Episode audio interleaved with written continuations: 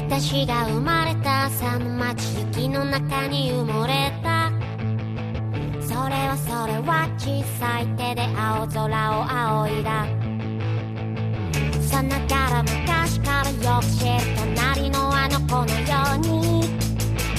片方の民家不適卒業の可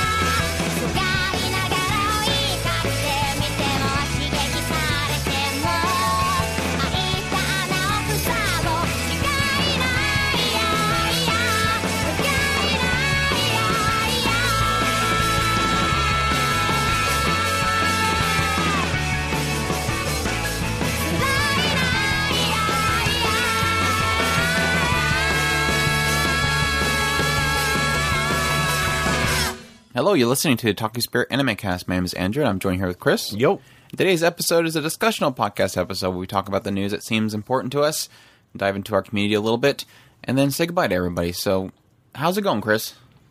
Going How, pretty good. How is the week? It was a little slow. A little slow. Jeez. I wish I was in your shoes. For, well, I guess it's slow but hectic for me, so I guess it's in the same boat. Just wish it was not as hectic. Lots of things going. So Just didn't feel like I got a, anything done that I wanted to do this week. yeah, that's that's another thing I can relate to. So I'll I'll join you on that one. So yeah, um, I guess the only thing that's really big that's happened recently, I started playing Dragon Quest Builders again. Yeah, I've seen that. Sucked into that again and was like, crap. This Did you have fun? again? Yeah, I really really enjoyed Except it. for the bosses. I, I got pretty good at keeping them away. I, I, I've I've discovered things to to. Well, I, I guess like the last one, the first village thing was still one of those things where I went back and built a bunch of those walls that they could not at all get in. So that's you, you gotta you gotta counter, got to counter, build a counter. Yeah, it didn't work for me. He Uh, just destroyed everything for me. So And despite despite my continued dislike of the PlayStation platform, I decided to get a PlayStation Pro. So I guess I'm not, you know, acting on my own words. you're you're crazy. I don't I, I don't know why you did that, but you did it. There's a dislike for playing games that you know run better on something else. That's true. That's the problem. So playing Horizon, like literally minute in, I'm like, this needs to be played on the. That's Pro, that's right? why I, it, it's taking everything in me not to to purchase parts from for a new computer. It really is. Fi- I'm fighting so hard not to do that Well, just don't get an RTX. That's all I can say. because the next the next the next expansion it really is going to try me. I know it is. It's gonna I it's gonna I don't know how you play the way you do. I see like a hiccup. I'm like, I can't do this. I can't do this. he'll force his game. He'll force like the highest settings, even though it won't play. No, I have it on very low settings right now. No, when you're playing uh, uh, Satisfactory, I'm like, how do you? That's play lowest like this? settings too. How do you play like this? Like shorten the distance and everything. That's what I had to do. Sometimes no, I I, it is on the shortest distance. run it in the background. Yeah, we were trying to prevent it from crashing, so I would set like the lowest possible settings, and then like hide my character in a corner staring at the ground, just to prevent as much as possible. Oh gosh, but no, I started playing Horizon Zero Dawn today, and I'm like, holy crap, this game is a blast. Why did it take so long to play this? It's so like the first time I fought like a really strong boss, it was like, holy crap, this is like exhilarating. Like edge of my seat the entire time. Oh crap, crap, he's gonna hit me again. Roll, get out of the way, get out of the way. Ugh, it, it- but yeah, it's it's been fun. But other than that, I can't. I, I I think that's pretty much it. Yeah, I finally 70'd everything on Final Fantasy 14, so I'm ready to have the cap increased and all my work go to the wayside and have to get to 80 after that point. It is what it is. it just keeps going.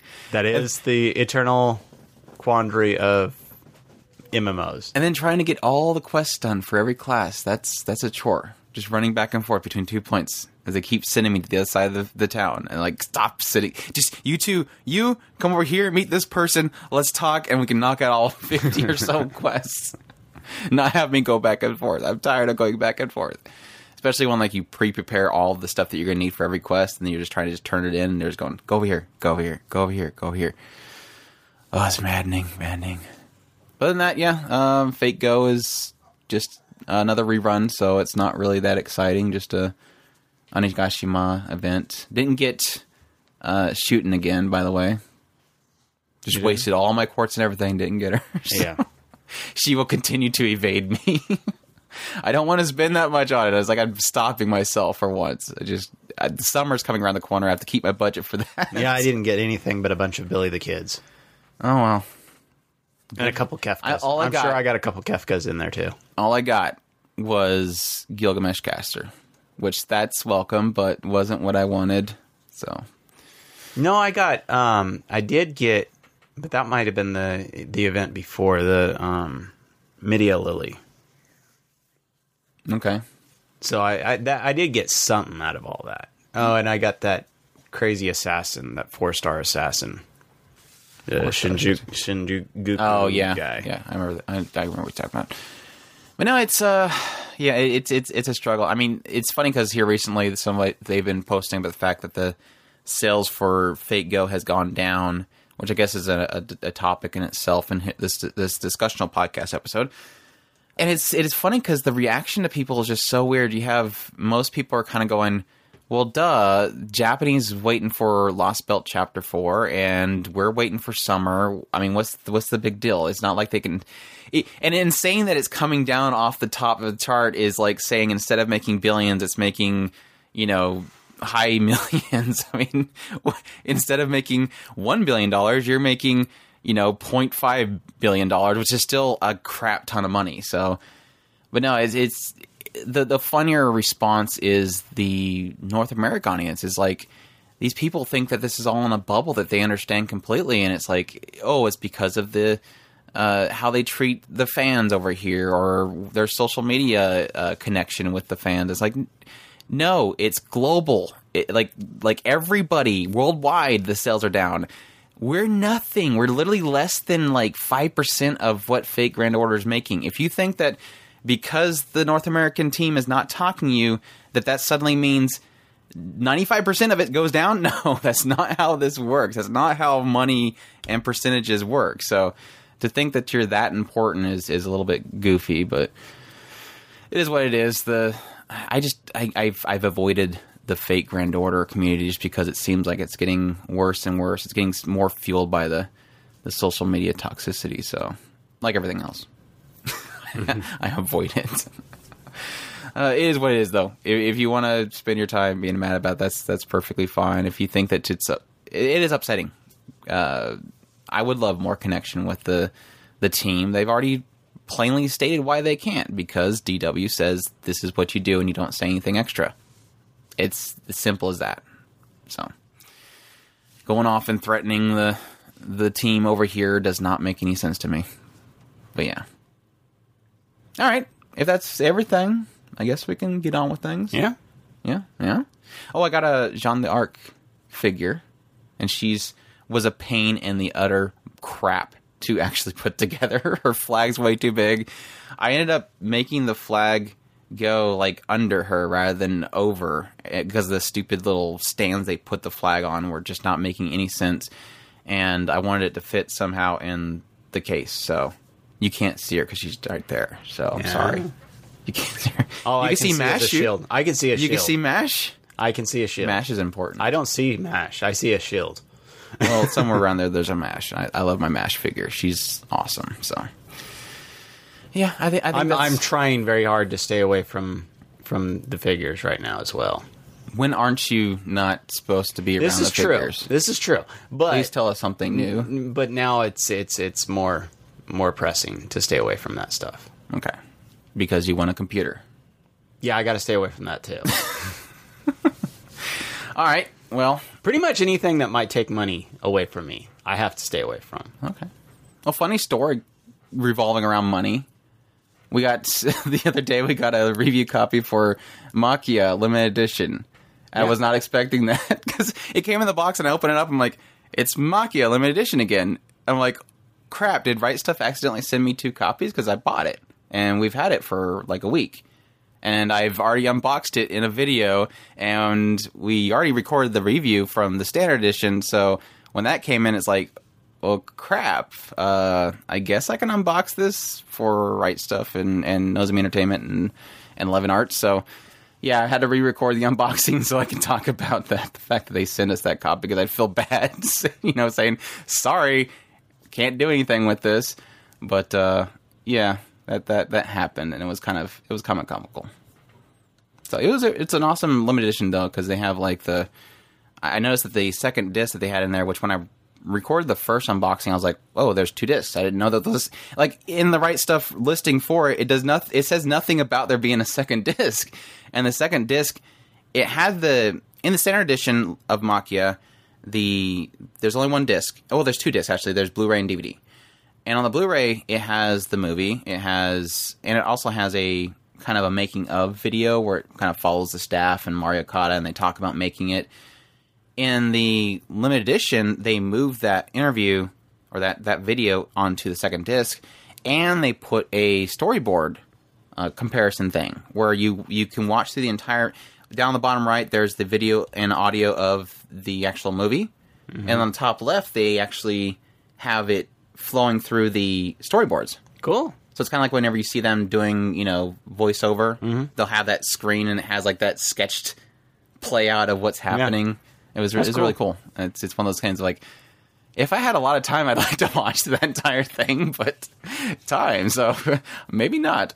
But it also has like a has interviews and and a booklet and uh, a bunch of other stuff. A, a short story by Mari Okada. It's a really cool release. About my main point for getting it is the artwork. I mean, that box has that display of the character designer, and it's like, oh, it's so gorgeous. I love it.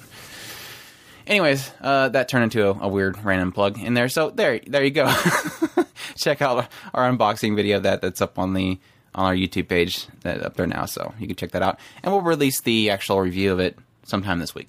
So, and the to let people know, the review that we recorded for Maquia was recorded before we got that review copy. So that's there's no possible way our feelings are changed by that. All I did is insert in there me saying that it was a review copy sent from them, and I also inserted a bit where I talked about what's in the actual package. So there you go. That happened. Yeah. This random random box shows up. Uh, so yeah, let's uh, let's move on with the the news that again seems important to us. Don't look at my picture of No Game No Life Zero. Don't look at it. He Can't keeps help it. eyeballing all the time like he's gonna run off with it. this, is, this is becoming a thing. Chris wanting to steal my picture off my wall. Anyhow, moving on to the news that seems important to us, and it should be important to you because it's important to us. Our first bit we have is that we have. Uh, I totally skipped the first one. No, I'm just down here. GKIDS has licensed The Case of Hana and Alice, Genius Party, and Summer Days with Coo. I guess is how you would say that. Uh, this immediately jumped out at my eyeballs because for the longest time I've been going, why hasn't anybody picked up the case of Hana and Alice? It was like way back when, when was that released? Because they were they were talking about it being at um, Scott Loves Anime or Scotland Loves Anime, and they were talking about it and they were reviewing it and they were, the judge panels were talking about it, and I was like, this sounds really, really interesting. That's twenty two, uh, yeah, twenty fifteen. Holy crap! It's been like four years. But yeah, they they were showing in theaters over there, and everything that's it. I mean, it the thing that's like, of course, you know, I think it was rotoscope, wasn't it? Was it? I want to say that it was rotoscope. It's possible. I seem to remember one from back then. that was the only thing that was kind of pushing me away from it. But as I heard them talking about the story itself and reviewing it, I was like, hey, this actually sounds like a really interesting little story. So I would like to. The, the synopsis for it is when Alice uh, transferred to, middle, to new middle school, she hears an urban legend about a student who disappeared uh, the previous year and is suspected to have been killed by his fellow students. Even worse, Alice discovers that she lives next door to uh, to his former house, uh, a supposed haunted home now occupied by a reclusive classmate named Hana. Hana and Alice decide to investigate the case, uh, the murder case together, but soon find their lack of detective skills may be uh, an obstacle. Uh, in this unusual and charming film, famed writer Shunji uh, Iwai is in which a shady dog mystery tale ultimately gives away to a wonderful, nuanced story of young female friendship and the fantasies and thrills of everyday teenage life. So yeah, Shaggy Dog. Shaggy Dog. So yeah, it it really did kind of pique my interest, and so to finally have somebody pick it up uh, is exciting for me because I would love to finally watch that one. So. You excited for that? I mean, did you, like you said, you It's- did you hear them talk about that? Yeah, back I, when they I, re- I remember they were there was a couple that year. That was the one the year that the um the artist girl Hokusai? Hokusai, yeah. She was she was on there at the Still same gotta time. watch that one too. you still gotta watch Miss Hokusai too.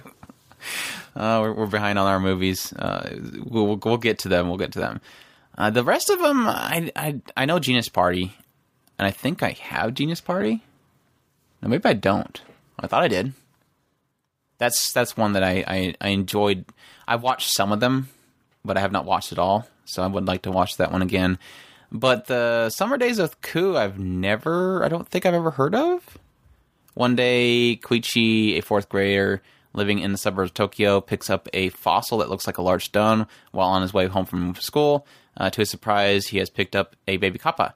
Uh, who has been asleep underground for the past 300 years. Koichi names his baby creature Coo and brings him home to his to live with his family. Uh, and soon the two are inseparable friends. It sounds like that, uh, not ET, but that other weird one that came out during ET. I can't remember what it was called. sounds like that with a little creature thing. Uh, however, trouble abounds when Coo struggles to adjust to his life in suburban Tokyo uh, and begins to miss his family. Okay, this is TT, ET. Leading Koichi and Coo to embark on a summer trip uh, to search for other kappa. Directed by, yeah, yeah, yeah. Uh, so, yeah, that's um, that's cute. If you like kappa, I've never, I never liked kappa. It just seems so creepy. That's like one little thing of Japan that I'm like, I don't follow you.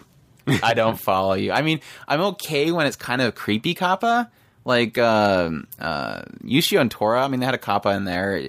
I like the it. It this is kind of creepy because it's kind of acknowledging the fact that I think it's creepy, so they acknowledge it's creepy, but not cute. Not following the cute thing.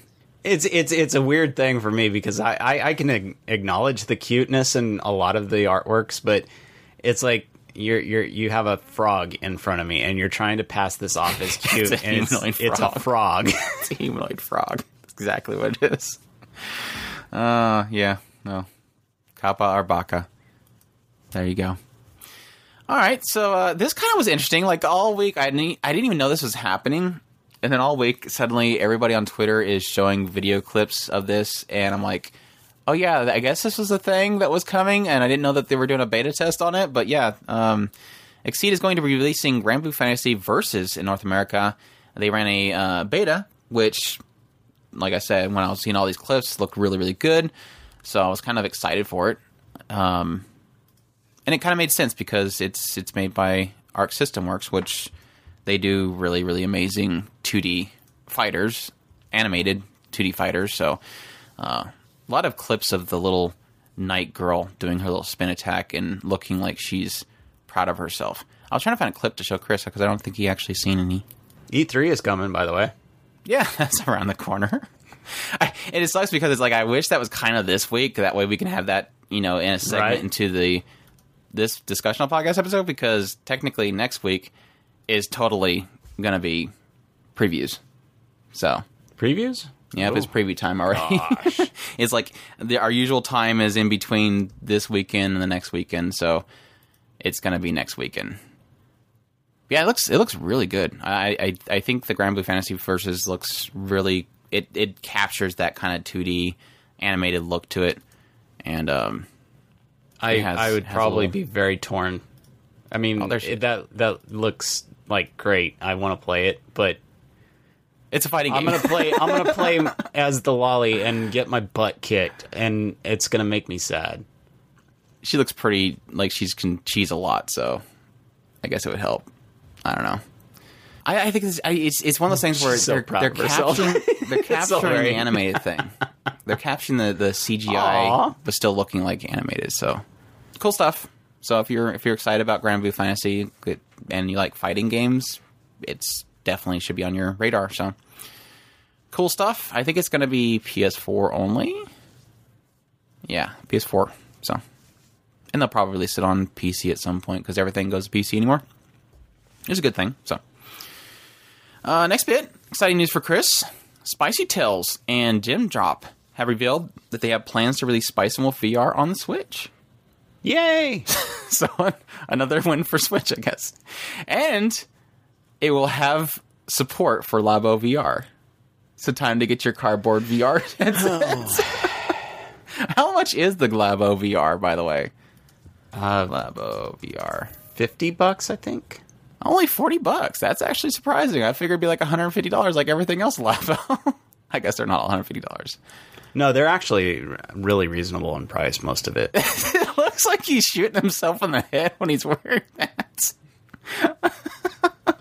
That's supposedly the uh. best game, too, the one with the gun. The one with the gun. Yeah. Oh, they're not all with. Okay, that's just the gun one. Okay, I got you. I wasn't sure if that was a everything th- kind of thing. So yeah, there you go. Cool stuff. So you can you can pet your waifu in VR with your Switch now. You don't have to buy a thousand dollar PC and a thousand dollar headset and thousand dollar remotes. You can just get a three hundred dollar Switch and a thirty nine ninety nine dollar cardboard headset, and you have waifu. Yay! That's cool. I, I like they're kind of expanding to to support more people because that was a, of course, a crowdfunding thing. So I always love when crowdfundings actually follow through with getting it to as many of the people that backed it as possible, unlike some other projects that don't. Keeping my words to myself because I want to get into it again. All right, uh, next one we have here is uh, Kyoto Animation has finally officially announced a new project for the Sound Euphonium franchise. Uh, for those that don't know, Sound Euphonium, of course, is a brass band high school club show with lots of emotion and crying and moe faces, like Kyoto Animation pulls off all the time. It was announced during the Sound Euphonium event, and the project will follow Kumiko as she begins her third year in high school. So she's she's becoming the senpai to many. Excited for more Sound Euphonium? Definitely. We haven't got the movie yet. There was a movie, right? I think that's the only thing that we're still waiting on is the Sound Euphonium movie. Sound Euphonium. That was a movie, right? Not just a compilation. I thought that was what you were saying that the uh, Allison May or whatever that one was. Liz and the Bluebird. Liz and the Bluebird. Yeah. Hannah and Allison, Liz and the Bluebird. Got me all messed up. It's your fault. I know that there was a the, the compilation movie, and they did the t- the Son the Son of Euphonium two, and then I think it's uh, Todoketai Melody. Maybe that's the the sequel. Got another one down there. Oath finale. So yeah, we're still we're still missing Oath finale. I think that's probably the the movie I'm thinking of. So somebody needs to license that so I can watch it, please, please, please. One of these days, movies will be easier to get a hold of. All right, cool stuff. Cool stuff. More Kyoto Animation discussion later. Spoiler. Uh, Crunchyroll apparently really badly wants everybody to know that they have Doctor Stone. it's like I'm looking through their news feeds and their Twitter. It's just constantly there's Doctor Stone. Here it comes, Doctor Stone. We have it. We're gonna stream it, Doctor Stone. I'm guessing this is gonna be another attempt for a big, huge uh, shonen type show. That's all I can think of. It's it's fine. Let me let me see. I lost my notes. Oh, I don't have any notes on this one. But yeah, um, this will be part of their 2019 summer lineup, so we'll probably talk about it more next week.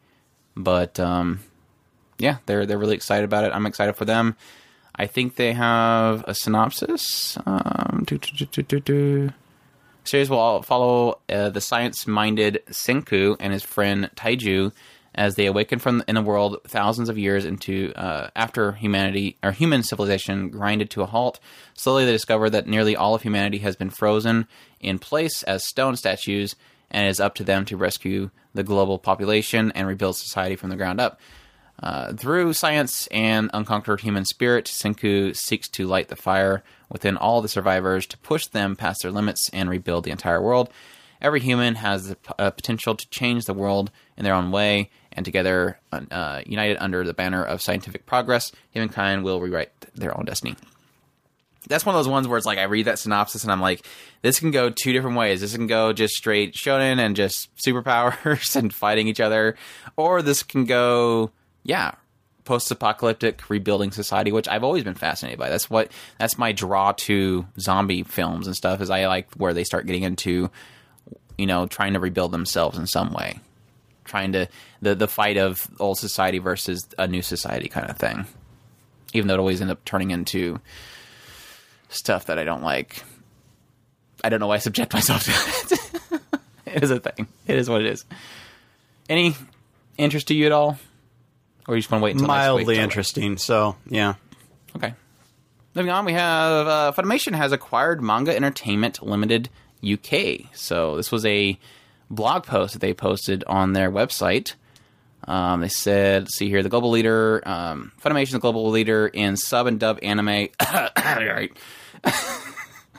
content and subsidiary of Sony Pictures Television, has announced that it's acquired Manga Entertainment Limited, uh, the lead distributor of anime in UK and Ireland, uh, headquarters in London, England. Manga is a long-term partner of Funimation and con- uh, currently serves anime fans across the wide range of channels, including Blu-ray, DVD, broadcast, theatrical, and digital.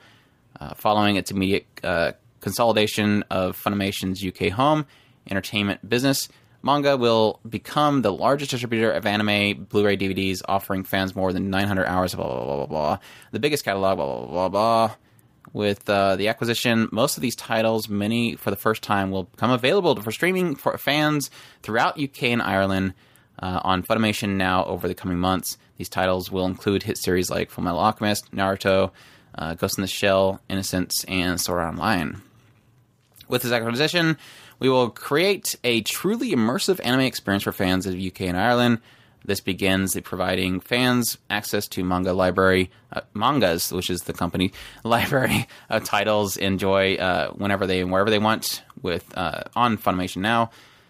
Uh, together with manga team Funimation, will bring fans first. Uh, omni-channel approach to f- serving anime fans, engaging with them and connect directly through widest array of touch prints or touch points. I'm sorry, on behalf of blah blah blah blah blah blah blah. So yeah, I have two minds of this one. One, of course, that I'm not a huge fan of Funimation right now. Um, but like we said before, I don't want to see them fail. I want to see them correct themselves and get better.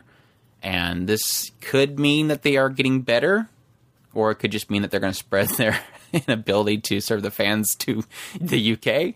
Um, I'm happy for, but at the same time, I'm happy for you know the UK and Ireland to have access to more stuff because I know that was a contingency point for fans in that area that everything's locked up by Funimation. They're not able to watch stuff the way they want to, and this will hopefully allow all those titles to be now available to the UK, which is a long, long, long time coming.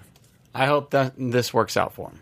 I, I, I, I, it's it's one of those things that you you see him doing something and it's like this is not going to help your situation in any way, shape, or form. But I hope it works out for him. I'm. I don't. I don't know what. I find it interesting that they they point out the fact that they're going to serve the UK and Ireland population. So maybe, who knows? Maybe they're actually considering what they're doing. Yeah, I think the big thing here is besides the streaming thing, they also have the fact that uh, manga is going to distribute all of their actual physical goods, which I know there's a lot of fans out there that don't have. That even though they will say, well, if I can't watch it, I'm of course going to get it from other sites. Which you know, if you have to do that, that's what you're going to do. But there was always the issue that when they were collector, there was no routes for them, and now they have the, uh, instead of having to import everything and have the issue with region locking, they can now actually get them in their region, which is of course a huge bonus. So it seems like a plus all the way around. It is kind of interesting the fact that they are going to be able to serve Full Metal Alchemist. So I'm assuming that they still hold the license in the UK for Full Metal Alchemist, or if it's the fact that Funimation is now technically a part of the same company that Aniplex is, so maybe they're just letting them have it. I don't know. Interesting, interesting stuff. So, big move. I'm excited for again for the fans over there in the UK and Ireland. Um, big, big plus for you guys. At the same time, I hope Funimation now works. it's not the best platform ever, so uh, just I guess be patient with it. Hopefully, the platform will work for y'all. It's never been my favorite. I absolutely. I see. I, this is so funny because whenever like somebody has an issue with a platform, like even we have issues with every now and then with you know Crunchyroll doesn't load, and it's like okay, obviously the servers are getting hit. Somebody was saying something to the effect that there was this whole thing that happened with Anime FLV, and uh, it was I think as a Spanish streaming service pulling having all the Crunchyroll titles pulled, and there was people claiming that people upset about that were you know attacking Crunchyroll servers, and that's why everything was down.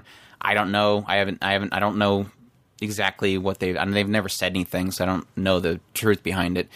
So we were having some issues this this week with trying to access some shows. So what do we do? Just go over to Amazon and let's watch some Dodo or some Karakuri Circus, something like that, and we'll come back later on. I've never been one to sit there and get really angry at a, a service. I mean, I was angry at HIDIVE when they had everything locked up by Apple, but that wasn't really their fault. So they claim, and I kind of had to deal with it. But Funimation, I won't. I, I tried. I tried so hard. A damn app was locking up my network completely. I had to reboot the Apple TV every single time. And not only that, because I've complained about that before, but just the way it's laid out, their app on Apple TV, just the way it's laid out. Like you select a TV series, it opens up the TV series listing, but then it shoots you to the menu on the left side. So you have to come back out of the menu to go into where you just went to. So it's like, why go to the, the, the menu every time you go into a series? It was just not very intuitive. I'm not sure if they were just trying to be different, but it wasn't it wasn't working. And then you have to like go down there and select subtitle every time you want to watch a show. It's just yeah. Have fun with that app. I hope it works better for you than it did me. I want like again, I want them to succeed. I want them to fix their ways. Hopefully, this is a good sign. I mean, they're doing stuff with uh, in China right now, so it's obviously they're trying to push forward and that's a positive thing and i want to i want to support that. At the same time i hope that they you know clean up their act which is good. So yeah. Anything else on that one? No, just figure it figure it out. no? Okay. All right moving on we have uh Xebec is gone. They're dead they're done no longer trying to remember everything that Xebec did I'm, I was trying to as well. I'm I, I seem to remember we were warm on them. But Well, they're, I not, never watched- they're not really going away. They're just being absorbed. which means they're dead, Chris. These days, if you're absorbed, you're dead. uh, To Love Ru, that's kind of important. Mm-hmm. Uh, I never watched uh, Nyaruko san. I, I kind of wanted to. I tried at one point. Uh, Keijo, man, the Love Hina way back in the day. That's that's that's the big one right there. Is Love Hina. That's that's the important one. Oh, they did Unisan here recently. That was that was fun. I, I probably think most people are a little more upset about the fact that uh, they did Triage X. Triage X. did they? yeah, it's right there on the left. Yeah, they're the only one listed. Breakblade. That was with Production IG. Basically, they're an ecchi girl. Well, no, they've got Bang Dream. That wasn't really ecchi. It's Moe though. It's the same thing, Chris. I guess that was their. So they're just a little bit all over the place. Yeah, they're all over the place. Whatever, whatever the committee wants them to do, that's what they're doing. they're one of those studios. They do whatever the, the committee tells them to do. So yeah, yeah. Technically, like Chris said, they're technically being dissolved into Production IG. So this is kind of a long period of financial issues they've been dealing with, and finally they've been absorbed into Production IG. According to Xebec's official site and Twitter feed, uh, the merger was completed on May 31st of 2019, effectively bringing an end to the Xebec's after 24 year career of anime industry. The company was founded in 1995. Um, they have offered their heartfelt thanks to everybody for the support over the years. Uh, their ass has been upon, uh, upon many, several companies, uh, the animation production and production management divisions have been sold to Sunrise, which utilized the resources to create a new company. The studio um, in Nerima Ward in Tokyo uh, will continue working on Fafner in the Azure the Beyond series. So they're going to complete what they're currently working on, which is a good thing. I don't don't want to don't want to just cut off a series and then it just die. So of course contracts. So yeah, that's uh never love to see a, a studio go down, but hopefully everybody will land on their feet and continue making good stuff. Just there won't be a name Xebec anymore. I guess is the the final nail on the head there. So yeah, Which that's not not necessarily a bad thing, especially seeing as how we like uh, IG. IG does some really good stuff, so it'll just expand the things that IG can do. Which it's amazing how much stuff IG puts out. It really is. Yeah, they're kind of uh in the same boat, kind of all over the place as well. If I can find them here listed, uh, there it is, right there. Psycho-Pass. They probably will be working on third season. I'm assuming. Guilty Crown. It's like they didn't help with uh, Attack on Titan because they keep listing them with Wit Studio, which the Wit Studio is the same branch, right? In the same company as Production IG, I think. I think it is. Usagi Drop. I don't know. Yeah. Cool stuff. Welcome to the Ballroom, Bird Nicks. Good studio. so there you go. That is that is that. Next one we have is Goblin Slayer, Goblin's Crown has been announced to be hitting theaters in 2020. There is a trailer out there, so if you guys want to check that out, definitely go gander at that. Just kind of a lot of height building in the trailer, a bunch of snow fields, a lot of enemies, and Spoilers. And, and I'm not supposed to be watching this, Andrew. why? Spoilers. Where? Look at all those oh, spoilers. oh, They're spoiler, everywhere. He put his sword in his hilt. Spoiler, he put a backpack on. all those spoilers. I got to be careful here. Spoilers, All I'm seeing is spoilers. there's something flying through the room. Look, all those goblins survived. I don't even know who the hell that is. So obviously she's going to be important in the movie. Some girl tied up. For some reason, apparently goblins like to take captives now and not do inappropriate and gruesome things to them anymore. I don't know. I guess All they'll do whatever the shaman tells I- them. So I mean, shoot. yeah, you technically seen. Well, I don't even know what time frame that is actually in. So it could be. No, I don't know. But I seen that all those goblins survived. Th- that is true. That one goblin, that one could have been the one from episode one. There you go. They look so different. They are all unique and special snowflakes. Every single one of them. So yeah, if you want to watch some snowflakes and um, goblins, like literally snowflakes, it's in a There was a lot of snowflakes literal snowflakes all over the place, falling on them left and right. Check out Goblin Crown. I'm excited for more Goblin Slayer, so hopefully that hits over here quickly since it was supposedly pretty popular. Though I think for a reason that people don't think it really was popular. So there you go. Uh, good news from Discotek. I love these announcements. This is great. Uh, they have licenses Honey and Clover both seasons. So Nice. get a, a, new, a new physical release of Honey and Clover. I don't know if they've ever had a physical release of it.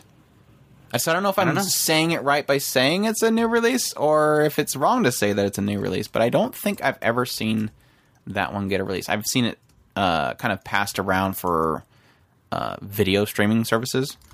And Clover. Let's see if Amazon has it. Uh, nope, just streaming and the novels and oh, maybe it was an NIS America release. Hopefully, somebody released it, unless this is just a ripoff. It looks like a kind of a NIS America type of picture that they would do. So I don't know. If it is, then that's great. I love anything that NIS America had that they kind of held on to and did very short releases of was always kind of really crappy. So I mean, there were they were great releases if you really love the series, but there's certain ones like like I complain about every all the dang time is Katanagatari. If you miss out on it, you're kind of never gonna have it, and it's just kind of waiting and waiting and begging for somebody to pick up a pick it back up. So It's definitely one that's been on my my uh, list of shame because I really should have watched this a long time sure. ago. I mean, the whole uh, March comes like a lion kind of thing going on there. So, yeah. So hopefully, when that releases, we'll get a Blu-ray copy of it, and we will finally be forced to watch it because that's how we do this. We try to buy them to force ourselves to watch them. Uh, okay, there's other ones. I guess we should get into the other ones. Uh, Ayakashi Samurai Horror Tales, uh, the Sorcerer's Hunter series, and the OVA. Kemono Friends Season 1. Yay. Yay. And Lupin the Third, The Last Job. That was another one that was kind of I wasn't sure if anybody would ever kind of do a release of that one, even though it was hugely popular at the time, was Kemono Friends. So it's one of those ones that kind of fell on Crunchyroll, and we all kind of go, "Crap, is it ever going to get a physical release?" Hopefully, you know somebody else had been licensing the physical release at the same time they were doing the digital release. That way we can actually get it. So Sorcerer Hunter looks a lot like um, um, um, um, um, Slayers. I wonder if that's the same team or something like that. Okay, cool stuff. Awesome to hear. Like I said, both Kemono Friends and uh, oh, also uh, did I say Lupin Third the last job? Yeah, I think I did. Yeah. I don't know. That's that's one of those ones. Is like I love Kemono Friends, but do I love it enough that it was technically not a great looking show? Do I want the Blu-ray? I wonder if they did any touch ups on it I doubt it. because that was one of those ones where technically it grew on me over time, but I wasn't sure if it was because the show it, content itself was drawing me in, or if it's that they were getting better because they were obviously getting better. Because that first episode was like, "What is this? This looks terrible." She was like running around the field and stuff. It's like, "Oh, what is this thing? What are you doing, guys?" And then it turned into a huge hit. So awesome stuff. They just, I hope they don't put season one on there. That way, everybody can never acknowledge the other seasons and just claim that that was all the Kemono Friends was was this one box. I'm kidding. I didn't watch enough of the season two to to claim that I know if it was good or not. So, somebody tell me if I don't, I don't know if I heard much buzz about the second No, season. So if anybody, like that caught on at all. yeah, if anybody did enjoy that one, And I don't know if it was know. mostly because of the bad, uh, the, the ill will, or if it literally was just didn't do anything. yeah. Well, that's the thing is like, was it trying to play off of what was successful of it, or was it trying to do its own thing? And was that new thing a failure? Which is not a, a big deal. It's just that I'd rather them try to do their own thing than try to respark the the the, the candle that was there that was already done. So And that's what it seemed like they were doing at first. I mean, I, we had the new boy, and we had the the uh, kimono girls that are were gathering around him, but it didn't seem like they were really wanting to do much of anything else. Yeah, yeah. All right, um, a new visual has been released for Mao-sama Retry Anime. So if you are kind of interested in that series, definitely go check to see the new visuals. I kind of like the new new character designs. They're very very unique. I have a lot of bunny characters, so obviously there's going to be a bunny race there. Um, some goth lolitas, stuff like that. Um, weird panty wearing cloak girl that's always interesting. But of course, the thing that was kind of drawing me to it immediately was that uh, the character design, I believe, the same person that did ReZero. So hopefully, it won't be a flop like that other um, series was here recently, um, Conception. so I just, I really, for some, for some reason, really enjoy his artwork. So it's a, it's a, it's a plus for me. I don't know. I like the character art. I'm I'm very interested in this. Up. What's with the dude with the cigarette in the middle of a fantasy world? It's a, it's an isekai, so oh, it's an isekai. follows Akira, an ordinary uh, working adult who finds himself zapped into a magical world uh, after logging into a video game called Game while using character That's name not ominous at Mao. Hakuto Kunai or Demon Lord Hakuto Kunai. Uh, in this world, Aki- Akira begins traveling with a young lady who's dealing uh, who is dealing with a disability that incapacitates one of her legs. Oh, I remember we were talking about this before. Um, but it becomes clear that Akira is his and his new companion can't conceal the overpowering, overwhelming power of dem- the demon lord, and they cause trouble wherever they go. Soon, they are pursued by forces who want to destroy the demon lord, uh, including a holy woman, an entire country, and a mistaken identity fantasy about an ordinary person with the appearance of diabolical tyrant. Results. So he does kind of look like a t- crazy dude. he looks like the most sh- shady, but you kind of think he's not shady adult businessman. He's got like that. Um, he could be from the Yaka- uh, Yakuza, or he could possibly just be, you know, the guy that organized the mill. Uh, there's a Rem looking girl too. Yeah, I've seen that. Blonde haired Remu. Awesome. And I'm a totally Mega on Man- board with this and, show. And a Mega Man looking character with a really long, uh, uh, Ru- uh was it Maj- Ma- Maj- Magimoji Ru- Ruruni? Ru- Ru- Yeah, Ru- you're close enough. Ru- or something. Rurumo. it looks like the guy from uh, Gate back there. Yeah, I seen that. Man, we're we're just pulling a bunch of interesting character types in here. Yeah, totally on board. Look forward to that one. I don't know that they've said when this is going to be released. It might be a summer, maybe a fall title. Uh, see.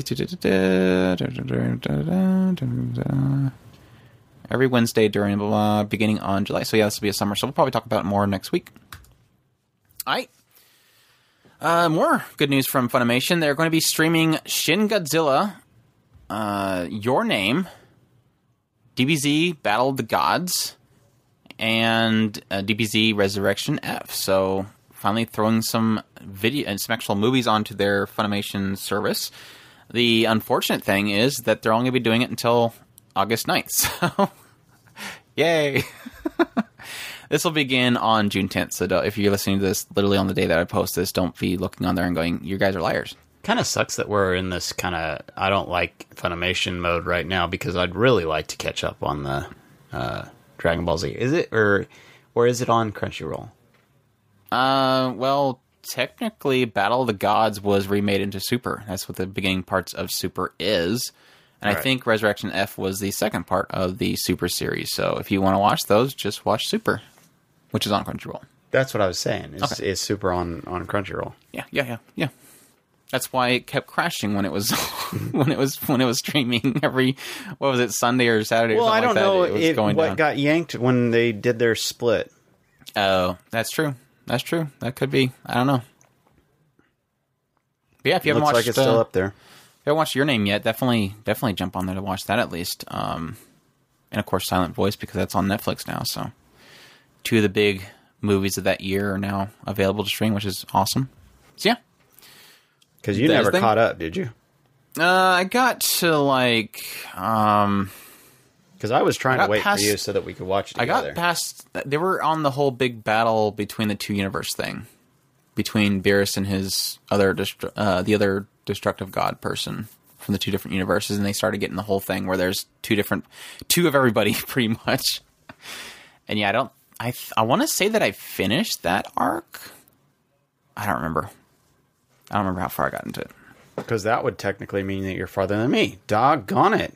I thought Yeah, because I think I got me. past that because I think I got into the Dark Goku, which is I think is after that. No, I finished the Dark Goku stuff. Was Dark I Goku was- before or after the the ba- the the two the two fighting? No, I think thing? that's where I was. Is is in the middle of the uh, universe um, fight. fight of the universes. Yeah, where Goku basically puts the entire universe at risk because he wants to fight because he's an idiot. Because Goku does that. Mm-hmm. cool stuff though. Definitely, definitely dive on that if you want to. Uh, good news for those who like uh, Kagura. Peach Ball is coming to the Switch in North America on July 9th. So if you want to watch naughty Kagura characters get hit by pinballs, there you go. It's also going to be on Steam in summer, so get your naughty on, I guess. You perverts. Also, Root Letter Last Answer is going to be launching in North America and Europe on PS4 and Switch. In Europe, it's going to be August 31st and September 3rd in North America. This is what I've actually been really badly wanting to play. What's a root letter? It's a visual novel mystery type story, which I think involves like a classroom of kids that one of them may be involved in a character being murdered, I think. Which, by the way, you asked me if a certain um, Kotodama was on the Switch, and it is. I The found it what? that night. The what? Kotodama. You What's asked me if Kotodama? it- was it Kotodama? You had mentioned something, s- some um, visual novel uh, a few weeks ago when we last did our discussion, and and I didn't know, I didn't see it, and it, that night I f- ended up finding it on my Switch. It was Okay. in the list.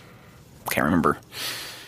Uh, story takes place in blah blah blah. Protagonist arrives in search uh, um in search of Fumino Aya, a pen pal friend from high school who has disappeared for 15 years after he finds a letter dedicated to him from her that was never sent. He sets out on an, uh, to t- interrogate her classmates as he wonders uh, wonders if everything Aya told him was a lie. The game contains multiple endings based on the player's choice throughout the game. So, interesting, interesting, interesting, interesting, interesting. interesting. So, yeah, like I said, I I kind of want to check that out. I was kind of thinking it would eventually turn into an anime, but yeah, those kind of sometimes don't turn out to be that great in anime format, anyways. they get they get crazy melodramatic. So cool stuff, cool stuff, cool stuff. And this one has a drama mode, so you know it's going to be melodramatic. The drama mode replaces Taro Minoboshi's illustrations in the original game with live action photographs from 90 actors. No. No. Real people. Ew. I want anime characters, not real people. Ew. No. No. 2D is far superior to 3D.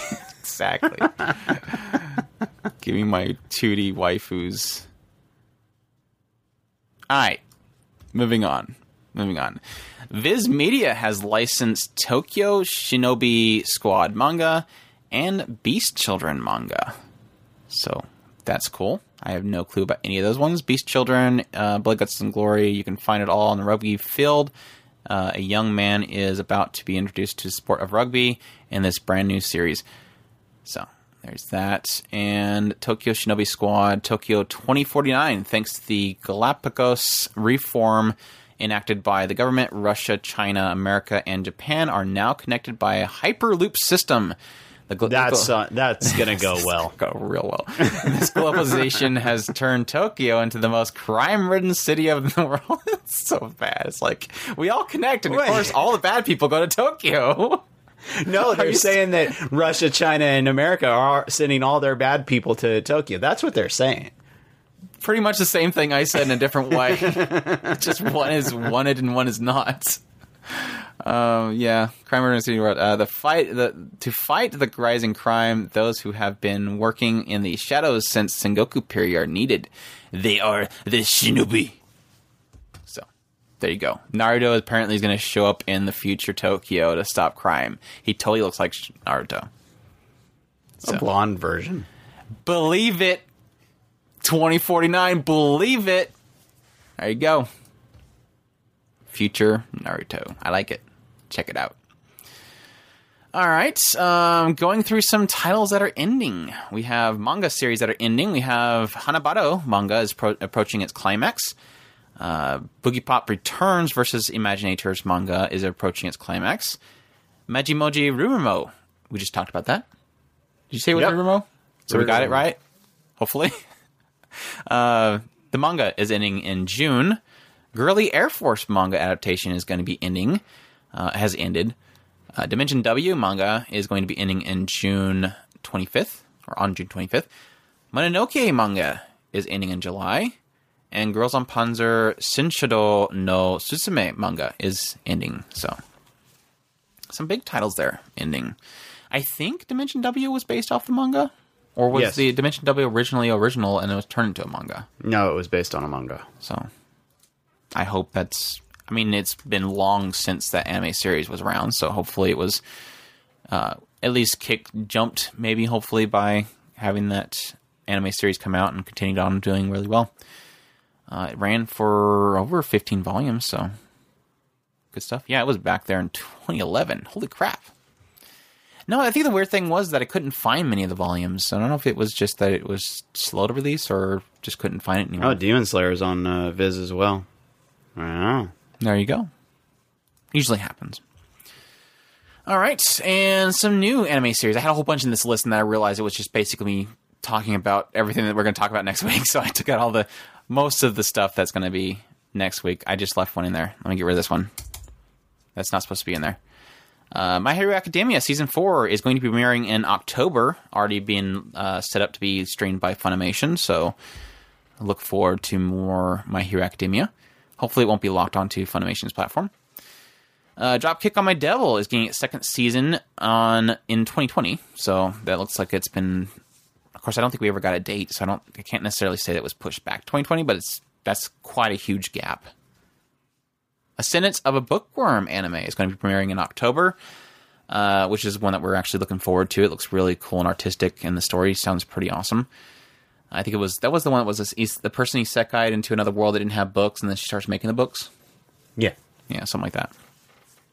Uh, Sabiiro no Armor, or Rusted Armors, uh, the stage play is getting turned into an anime adaptation.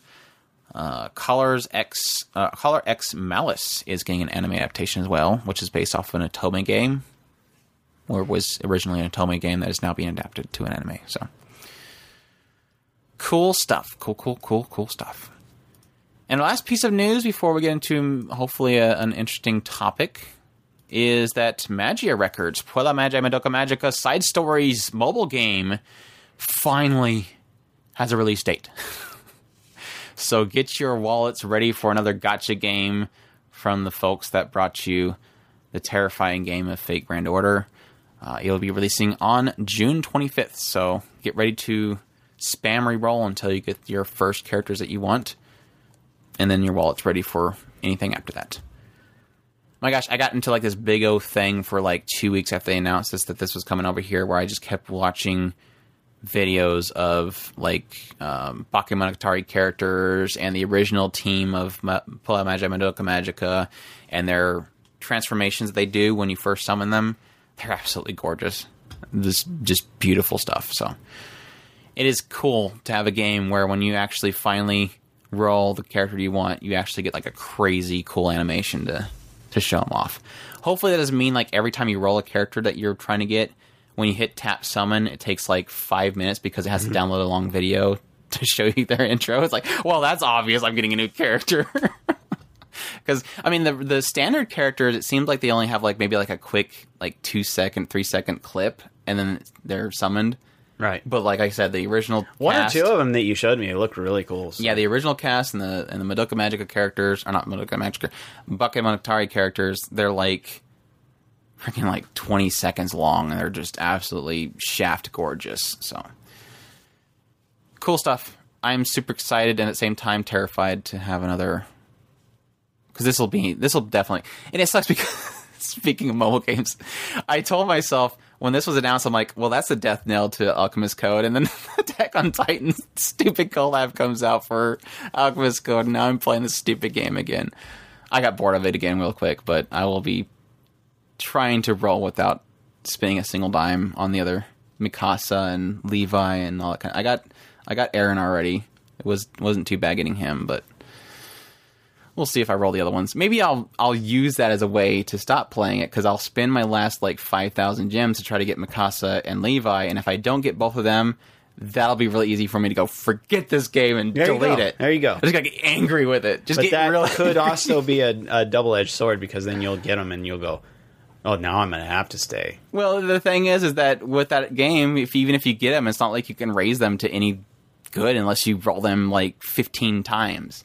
You have to get them like 15 times for them to be useful. So, and and Eren's already topping the their arena charts. Like they, there's people out there that are whaling him up to 91, which takes a lot of times getting him. By the way, and they're just taking over the arena because every time a new character comes out, they win PvP because pay to win. Anyways, that was a side tangent. My Alchemist Code side tangent. The the Andrew talking about a game that nobody else plays. That's what it is. So yeah, that's uh that's that's that's that's happening. So that's US and Canada, June twenty fifth. Cool stuff. And finally, we have a, hopefully it'll be an interesting discussion about a recent outburst, I guess you'd call it, of a particular director.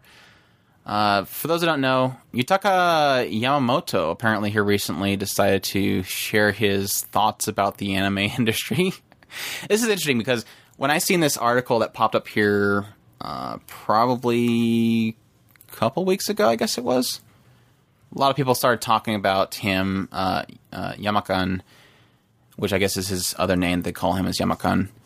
Yamakan has apparently been known for his kind of dislike for the anime industry. It's almost like he's like he's like it seems like he's Miyazaki, but not good. is the best way I can put it. Um, I mean, you kind of have to sometimes work with what you get, so maybe that's the deal with it, and maybe that's why he has his frustration. I don't know. Um, but I was telling Chris here recently, or here today, I'm like, you know, it, it is a it's a pretty dry w- couple weeks of news articles. So I was kind of looking for something interesting, and this this ended up popping up. And I'm like, okay, this this seems interesting. Let me go ahead and look into a little bit. Wh- who is this guy? What is his deal? Because I don't want to just go and see the article headlines and go, well, obviously this, this guy's an idiot, and let's laugh at him. I wanted to kind of figure out what makes him tick. What is his what is his deal? And it was kind of really hard to find anything because I couldn't find any like actual full full translations of what he's been talking about. Just people kind of taking excerpts out of his blog, taking excerpts out of his Twitter, uh, social media, and um, his video, where he kind of apparently title it as "Anime is Dead" or "Otaku is Dead." So I kind of looked into him. I'm like, okay, cool. This guy was originally from uh, Kyoto Animation. He worked with a lot of people there. Uh, he did like the first four episodes of Lucky Star before he was replaced as a director. Uh, apparently, Kyoto Animation said he's just not ready to direct yet, so he took him off of there and replaced him with somebody else. Uh, apparently, he did some work on some of Did some of Goo. Melancholy Suzumiya. He, uh, I'm still trying to take with the the Kyoto Animation stuff. uh, he helped with Air TV. So he's kind of like here and there within Kyoto Animation before he kind of went off to work with, I think it was Production IG with Kana- Kannagi. Was it Production IG? I mean, it was it was A1 Pictures, I think. So he worked on it there. Um, so he kind of just jumping around, and apparently in 2016 he basically comes out, made this video, "Anime is Dead," started talking about certain things. He's been uh, in interviews where he's trying to kind of reiterate what he said in the original thing, like the Taku's dead. Um, he talked about how K-On! when he watched it made him have the chills, made him realize that he lost his place in the industry. So, like I said, this is where I kind of was trying to trying to figure out where this guy ticks. I mean, he goes off from there. He goes on and does Wake Up Girls. Um, he did work with, uh, I guess you mentioned Haringu, but I think that was previous to that.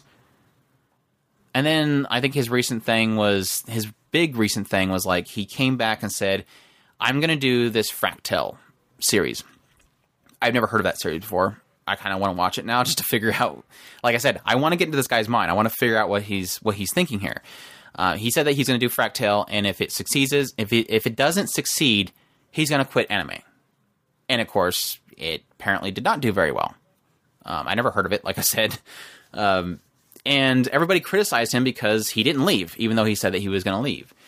Uh, like I said, he did this. I think it was in 2016. Did that anime is dead thing. Um, he then comes out and he starts doing this new one, which is called Twilight or Hakubo in Japan, and apparently is once again said that if this he's going to make this and he's going to quit. That's his le- recent uh, statement is that he's going to make this movie and then he's done. Um, so it's it is a, it's, a, it's a fascinating idea because what I'm what I'm getting from when I'm looking through all this stuff, and I'm I'm not gonna say that this is my opinion, and don't quote me on any of this stuff. If you want to learn about this guy, go look into it yourself. But from what I my kind of trying to f- dig anything out of him, my opinion that I'm getting from him is that he's a person that joined the anime industry because he felt like it was something he wanted to do after he was invested in things like Evangelion. He was invested in these older titles. Um, I think another one that he's kind of pointed out was um, blanking on the name of it. I, and I'm really sucks that I'm blanking on the name of it. Um, It's funny that you've never heard of Fractal. I remember Nausicaa. hearing about it, but I, I, I don't know what it's about. That's the only difference. Nausicaa, Valley of the Wind. That was that was the other one that he was kind of pointing out. And it, like I said, he, he seems like he this is this is where he's his mindset is because it, it seems like it's really easy to kind of critique him because he said K-On! gave me the chills. He hates Moe. But it seems like what he's getting at is that this is what he went after, and then now that he's in the industry itself, if I took his side of the argument, like let me let me let me play advocate for him. It seems like he, what I'm getting from him is that this is a industry that he loved due to like more of the adult serious stuff, and then now when he's getting into the industry, he's being pushed by the industry to kind of conform to these certain bullet points, like almost like he's claiming that when he goes in here to make a show, they say you got to make it moe and you got to make it cutesy and he even pointed out the fact that you, you can't show panties which why would you have it there and just not show it? And it's like i don't know where he's going for does he want it to be more adult and sexual or does he just not like the idea of cutesy and borderlining all the time? I can't quite fully grasp where he's coming from. But at the same time if that's his his goal there is that he just doesn't like where the industry's going in this route. I I both want to critique him, but not at the same time. Maybe it's that he wants to do these things. He does get the funding, or he gets a directing job, and he goes in there, and then they say, "Well, the committee says you have to do this," or the producer says, "No, you have to do this," mm-hmm. and then he's forced to have to do something moe or something not adult, and something not serious, and that's his frustration because his ongoing statement is that he's trying to change the industry to fix it, and the industry's not changing with him.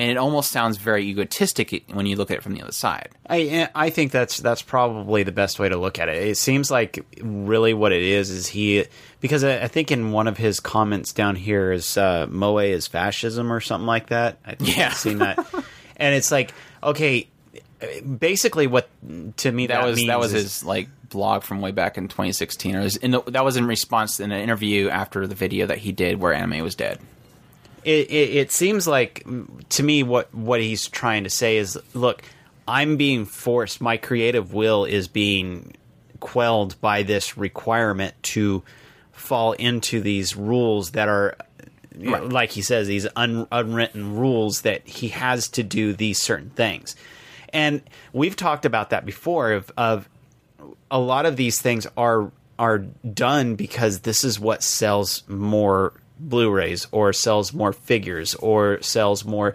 so you have to do these things to make those more appealing to the customer. You know, that was a funny thing when he when he started getting that because that's where I was really trying to figure out him. Um, they had said that um, he stressed that the, the end of anime was more of a personal thing for him. Anime has steadily uh, moved the opposite way that uh, from what I do. Uh, he feels that moe is becoming fascist, fascist, and in uh, since that its depiction is controlled by unwritten rules, show uh, don't show panties. Showing panties is, is is in line with male desires. So let's show them. Yamamoto prefers to operate in his own rules uh, but gets criticized when he does so and claims he can't handle it sometimes. So yeah, I I, I agree in that sense. If and that's and that's one of the kind of funny things of like, but you're in the prime time to do this though. I mean, if you were to go to Netflix right now and show them that you have a project to do, Netflix literally is the one right now that's saying, "Here's a bunch of money, make something." And that was the big thing with Netflix that we were kind of going, wow, this could actually be a good thing that Netflix is getting involved in anime because it seems like they're, from what they're saying on the anime industry side, is that they're literally giving them a free reign. Like they want them to do what they want to do. And it's it's better time than anything to do that. At the same time, my criticisms to it is you if you're using somebody else's money,